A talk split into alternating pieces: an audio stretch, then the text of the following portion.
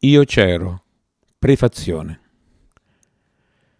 Guardandomi indietro e andando con la mente ai momenti che hanno toccato i miei sentimenti, formato il mio carattere e determinate le mie scelte, sia quelle che si sono rivelate giuste che quelle che mi hanno complicato l'esistenza, mi sembra di aver vissuto in una favola, una favola di cui sono stato il protagonista.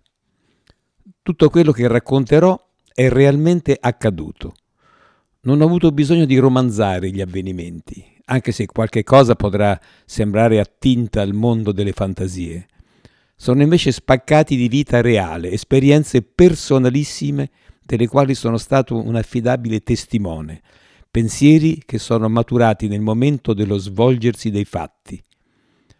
Ho investito tutta la mia capacità di ricordare, in ogni particolare, quello che mi va di ricordare, e così sono riuscito a ricostruire quei capitoli della vita che mi è piaciuto vivere.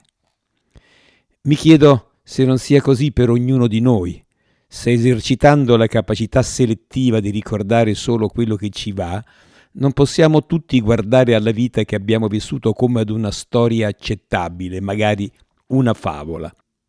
Almeno vale la pena di provarci.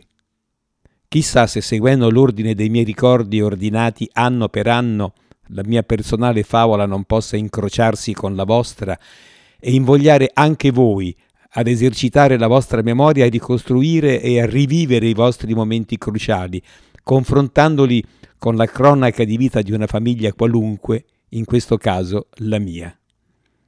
L'inizio di ogni favola è fissata convenzionalmente in c'era una volta. La mia inizia semplicemente con c'ero.